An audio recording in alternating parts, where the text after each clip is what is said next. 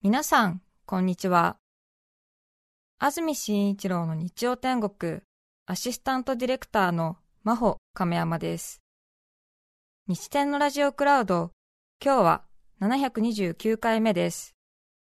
日曜朝10時からの本放送と合わせて、ぜひお楽しみください。それでは、1月23日放送分、安住紳一郎の日曜天国。今日はメッセージコーナーをお聞きください。さて、今日のメッセージテーマこちらです。外国の話。新宿区の猫ポンさん29歳女性の方ありがとうございますありがとうございますシンガポールにマーライオンという名所があるそうですが私は小学生の時にマーライオンはあまり面白くないがっかりする名所と誰かに聞いて以来公園の噴水の中にあるような可愛らしい小さな像をイメージしていました。よく言われますね。ね世界三大がっかり名所とかね。とかね。はい。あれ？世界三大がっかり名所ってどこでしたっけ？シンガポールのマーライオンと？はい。えっとベルギーのションベン小僧、ええ、あベルギーのションベン小僧。はいはい。あとあともう一箇所何でしたっけ？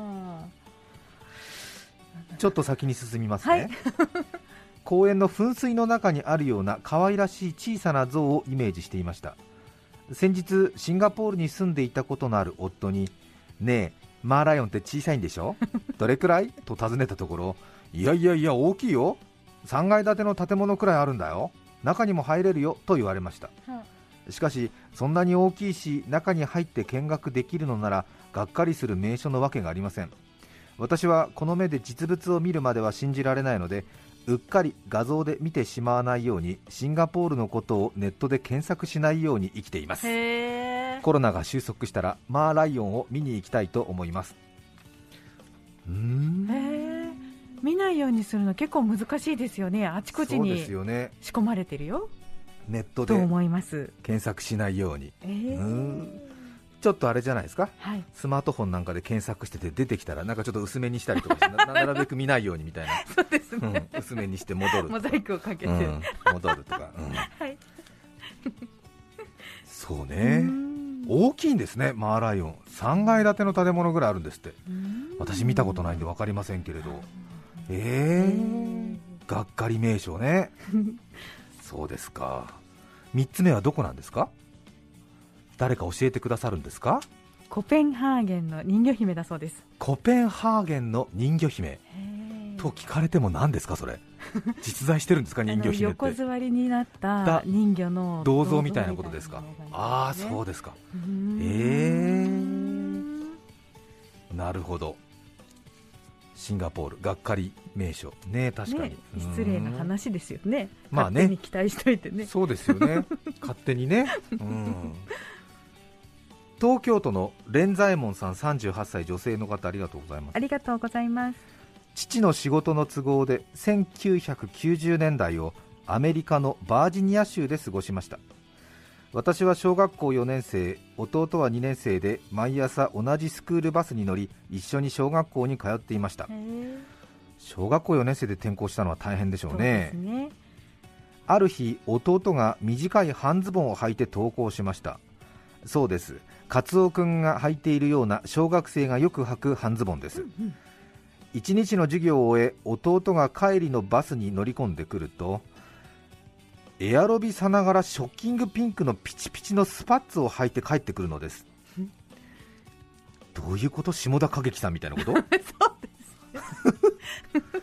ね若い方わからないか。そうね、うん、あれ？ズボンは？と聞くとなんだかわかんないんだけど履き替えろって言われて保健室で着替えさせられたよというのです、アメリカに渡ったばかりで当時まだまだ英語力が追いつかない2人は一体なぜなんだと思いながらバスに乗り2人で帰りました、はい、自宅前に到着し母が弟を見てえー、何その格好どうしたの？と驚いていました、はい、まさかおもらししちゃったの？と。すると弟が先生からの手紙を差し出しました、はい、手紙には息子さんのズボンはとてもデンジャラスです。とても短いのです。短すぎて何がはみ出て見えるのではないかと心配です。とりあえず学校にある予備の服を着せました。以後あの半ズボンは伝統があるのかもしれませんが履かせないでください と書かれており家族全員でびっくり仰天でした。当時あの短い半ズボンは日本では一般的でしたし下着もブリーフだったので心配もしていませんでしたが外国人から見るとデンジャラスだったのかもしれません。アメリカに滞在中たくさんのカルチャーショックを経験しましたが、うん、中でもこの体験は強く記憶に刻まれています、はい、もちろん今では笑い話で年末年始の酒の魚です、うん、そう。そうかうん見てるこっちがドキドキしますっていうことだったんですかね先生としましてはね。ちょっとね露出型だったのかな。なんかそんな問題が30年後くらいアメリカであったもんね。なんかね。学校にあんまり露出の激しい服を着てきてはだめだ。なんて言ってそれが何かジェンダーやらルッキズムの問題になってましたけども。それをもう字で言ってたっていうことですか？ねえ練馬区の土壇場どどこさん54歳女性の方ありがとうございます。ありがとうございます。15年ほど前になりますが姉とサンフランシスコ在住の親戚を訪ねた時の空港での出来事です、はい。なのでこの方が40歳くらいの時かな。お姉さんとサンフランシスコ旅行。飛行機から降り入国審査は家族単位でできるので姉と一緒に入国カウンターへ進み、年の頃50代くらいの男性の入国審査官にパスポートを手渡しました外国の入国審査は当たり外れがあるというか厳しい方もいるのですがその方は見るからに陽気な感じ。ニコニコしながらパスポートと私たちの顔を確認しています、はい。ああよかった。いい人そうだと思ったその瞬間。Mother and daughter とゆっくり言いながらマザーの時は姉。ドーターの時は私を指さしたのです、はあ、語尾が上がらなかったので肯定文に違いありません 母親と娘ねってことね。Mother and daughter ってこと？えっと一瞬何が起こったのかと思いましたが、えー、私たちを親子と勘違いしている様子。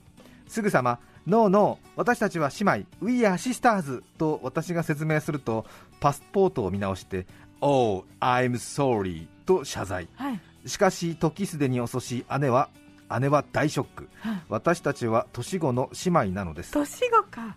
姉があまりにも落ち込んでいるのを察したのかその後審査の処理が終わるまで審査官は I'm sorry を3回言っていました。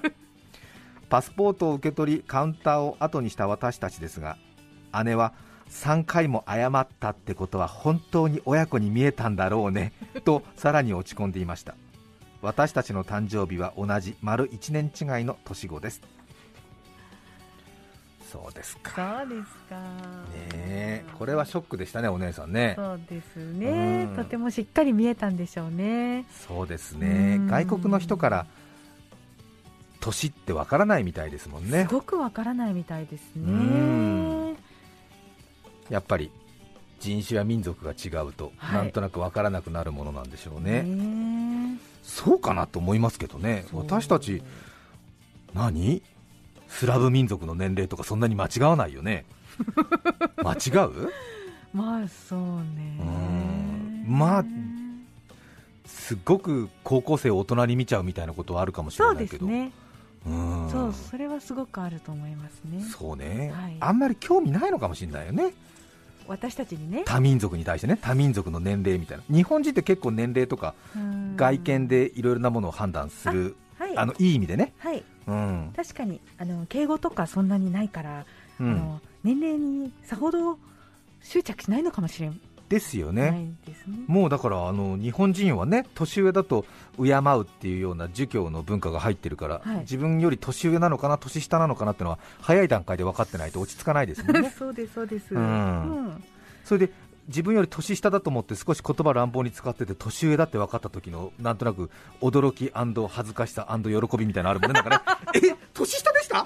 すいません、もうてっきり年上かと思ってまして、なんだなんだ、なんか言葉が少し変になっちゃって、でも急になんか砕けた話をするのも変ですね、あ はなんて言ってやりますもんね。やりますね。確かに。こういう感覚はあんまりないんだねないですよね。ジョンはジョン、うん、うん。そうなんだね、はいうん、彼の友達だよなんてね、うん。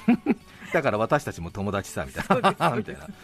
納得いかないみたいな、うん、私たちは無理ですみたいな。慣れない。上司の友達は私の友達ではありませんみたいな。あくまでも上司の連れの方ですみたいなね。そうだよね。上司の友達は君の友達だにはならないよね。呼び捨てでいいうん呼び捨てには無理だよね、うん、後で何言われるか分かんないもんね、うん、そうだよね。上司の友達はあくまでも上司の連れだよね。無理無理。うん無理ですね。はい練馬区の豆の母さん30代女性の方ありがとうごあざいます。りがとうございます。これは私が留学していた時によく感じていたことなのですが。はい。いやー今日ねいろいろ事前にメール読みましたところはい。なんだかみんなやっぱり語学研修とか留学とかされてる方多いんですね。いやこの番組聞いてらっしゃる方の知的レベルが高い。恐ろしい。こんなに留学してんの？びっくりした。えー、すごい。うん。私が留学していた時によく感じていたことなのですが、ええ。外国語は日本語に比べ母音の数が圧倒的に多いということです。母音？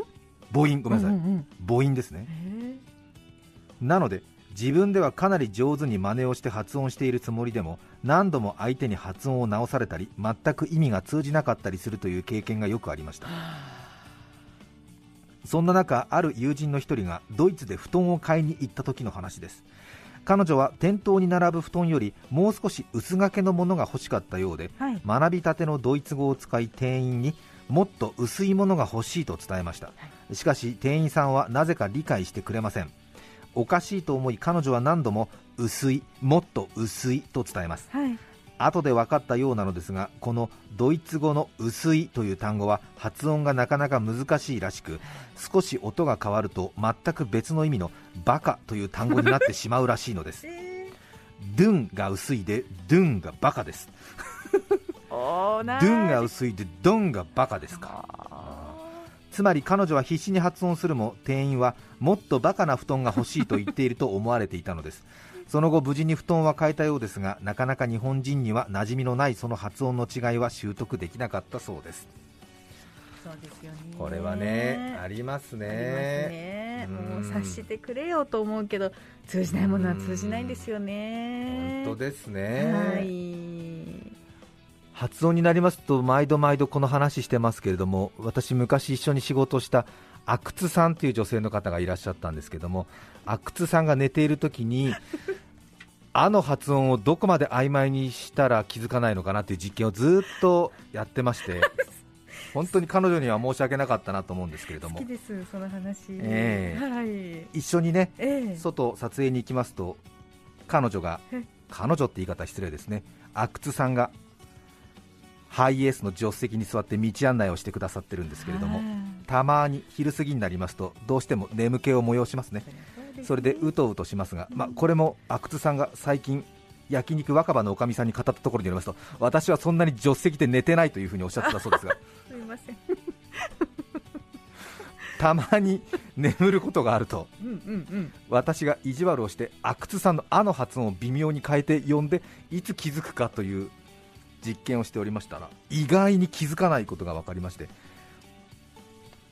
キャットや帽子のハットでおなじみの「あ」と「え」の中間音「え」キャットハットの「あ」と「え」の中間音の「え」で「エクツさん」っていうと起きないんですよね。あうーん。不思議ですよね。へあとは、ホットやトップでおなじみの少し口を大きく縦に開けてのあですね、ー。ええ。あアクシさん。でも起きないんですね、ー起きない起きないんですよね。起きないんですか。インバージョン V のハニーやカップでおなじみのあで発音すると、アクツさん、これは起きました、あ。えーえ。だから、アクツさんは自分の名前をあの発音で区別してるんだなということにも分かりました。何度も 何度も何度もなんか言われてることによってええ。最後気づいた。ということはそういうこともあるかもしれませんね。ただこの阿久津さんのあの発音問題はマスクしてると大変にやりづらい。今難しいと思いますめっちゃ難しい。何これ？ごめんなさい。初めて聞いた方、ごめんなさい。もっと上手にマスクない時はできてるんですそうなんですよ。ちょっとわかりやすいですよ。やだやだ。最近聞き始めた方の評価が低いわもっと上手。あー過去の録音探してちょうだい。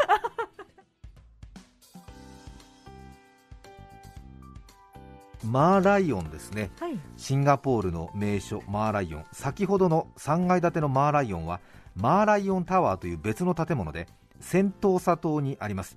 本物のマーライオンはマーライオン公園にあるもので以前は川のほとりにあったので場所的にもそんなところにハテナというような感じでした。うんうん公園に移設されてからは結構見栄えのするものになったと思いますというピョンさんからいただきました。ありがとうございます。うん。そうか。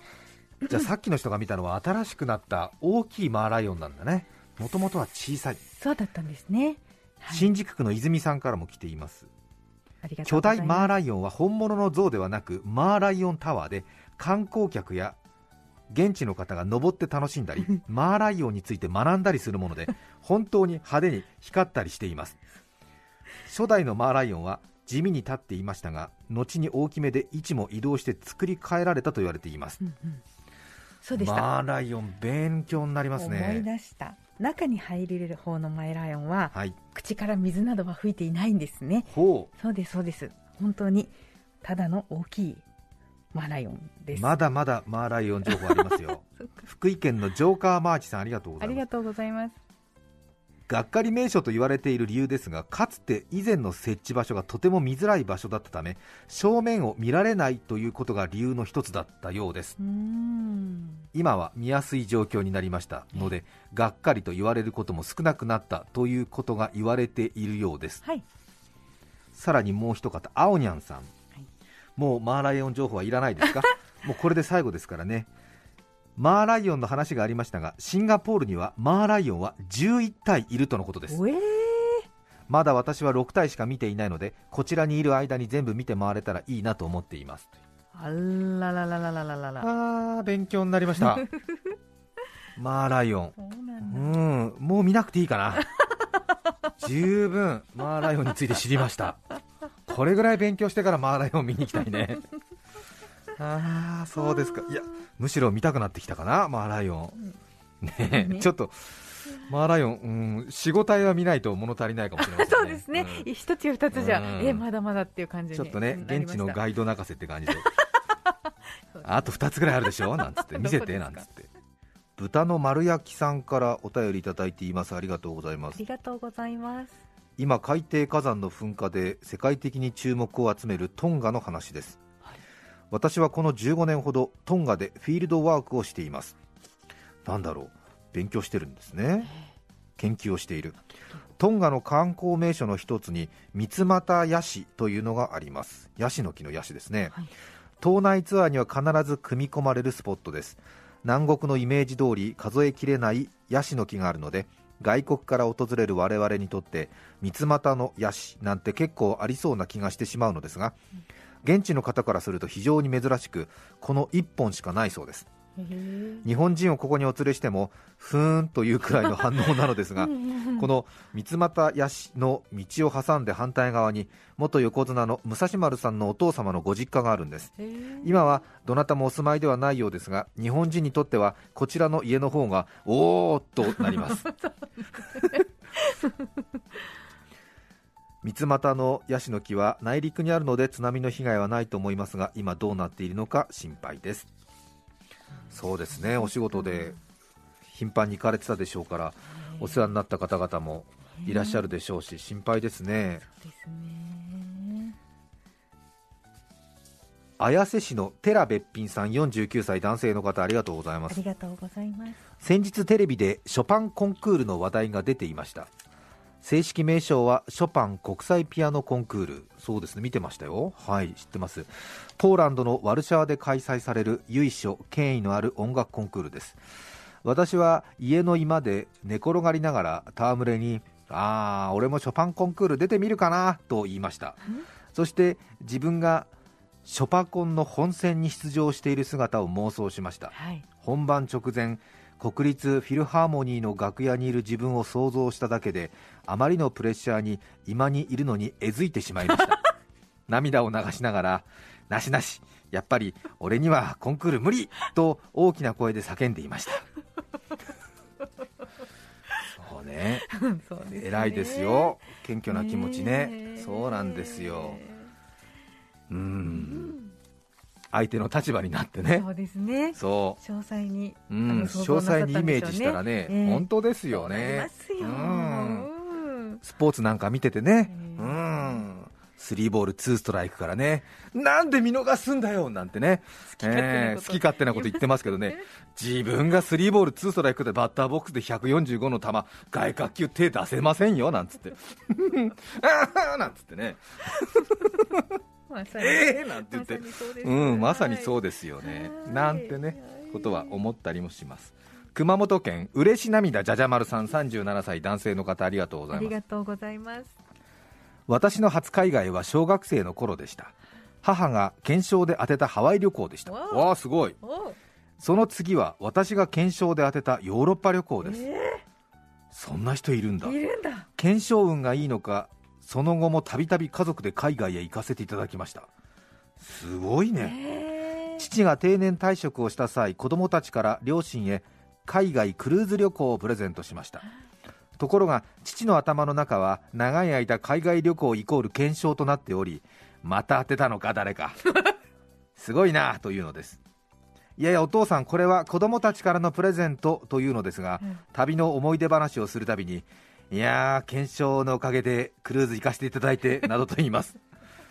頑張って子供たちで旅費を出したので検証と言われると少しイラッとしてしまいます、はい。そうね。はい。しかしとても楽しそうに話すのでうん。もう検証とでも何とでも言いやがれと半ば諦めてもいます。うん。また海外へ行ける時代世の中になったら家族で旅行に行きたいです。もちろん検証で。確かに。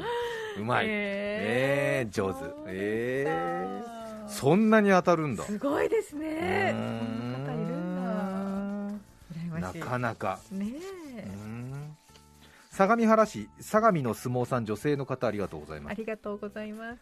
15年ほど前仕事でドイツに行った時の話です。私にとっては初の海外。インターネットはあったもののまだまだ私にはそこまで身近でなくパスポートの取り方や持っていくといいものスリがとにかく怖いからお金やカードは分けて下着の中に忍ばせよなど調べるだけで精一杯でした。うん。そして出発当日先輩に機内食用にお金崩してある？有料だよ。受け取るときに現金で払ってねと矢継ぎ早に言われ大パニック。あまり現金を持たない方がいいとも聞いていたので日本円は2万円。ドルやユーロもそこまで両替はしていませんでした行き帰りでどれほど機内食にかかるのか見当がつかず食べないっていうこともできるのかななどと考え早朝の成田空港内を駆けずり回って日本円を引き出し両替をしてなんとか登場。機内食の時間私はスチュワーデスさんにおいくらですか？と財布を出しながら聞きました。少し離れた席にいた先輩はなぜかすごい形相でこちらを見ています。周りの方々も一斉に私に注目何が起こっているか全く分かっていない私にスチュワーデスの方は穏やかににこやかにお心遣いありがとうございます。途上券の料金に含まれておりますのでそれ以上頂戴しておりません。やっと状況が飲み込めた私はまさに顔から火が出るほど恥ずかしくまるで逃げ場のない高度何千メートルの機内でも床を破って穴を掘って入りたい気持ちでした。ね15年経っても事あるごとに蒸し返される話になってしまいました。良い思い出です。これは先輩の意地悪すごいね。先輩が悪いですね。これは悪いですね。からかって真に受けちゃって。ひろおじちゃんからいただいています。ありがとうございます。ありがとうございます。数年前勤務先の韓国工場に出向になった際健康診断がありました、視力検査の表に C ありますね。マーク、ありますね。ランドルト管っていうんですか？あ視力検査の表に C の字以外にハングルも書いてありました。勉強中だった私は読める2種類のハングルが書いてあることに気がつき日本語の話せる現地スタッフにあの文字は両方グだよねと聞きました。そうですよよくわかりましたねと言われました。えいやいやそれじゃ視力検査にならないでしょという。そうか。日本はひらがながありますもんね。あそっか。うん。はあはそうか。あそんな感じでね。うハンんグルがあってそうか、外国人だからうん。読み合ってますか？ってことで。そうですよね。査ってそうか。あのね、はい、上向いたり左向いたりの C のランドルト缶以外だとひらがなが出てきますよね。そうですね。外国はアルファベットなのかな？ねそういうことですよね。なので韓国だとハングルになるし。えー、スクリット語みたいなのが出てきたりするのかな？へえちょっと外国で視力検査私今度やってみるわ。ほら好奇心家族だから。ね、たくさんのメッセージありがとうございました。1月23日放送分安住紳一郎の日曜天国。それでは今日はこの辺で失礼します。安住紳一郎の日曜天国映画「呪術廻戦」がヒット中。呪術師魔術師錬金術師。呪術姉さんがグレイシー柔術で怪我して呪術で手術中。あら呪術で手術したら石砲で捕まりますよ。TBS ラジオ FM905 AM954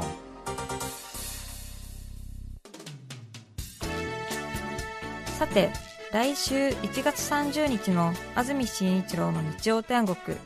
メッセージテーマは最近気づいたこと。ゲストはタレントアーティストベックさんです。それでは来週も日曜朝10時 TBS ラジオでお会いしましょう。さようなら。安住紳一郎の TBS ラジオクラウド。これはあくまで試供品。皆まで語れぬラジオクラウド。ぜひ本放送を聞きなされ。954-905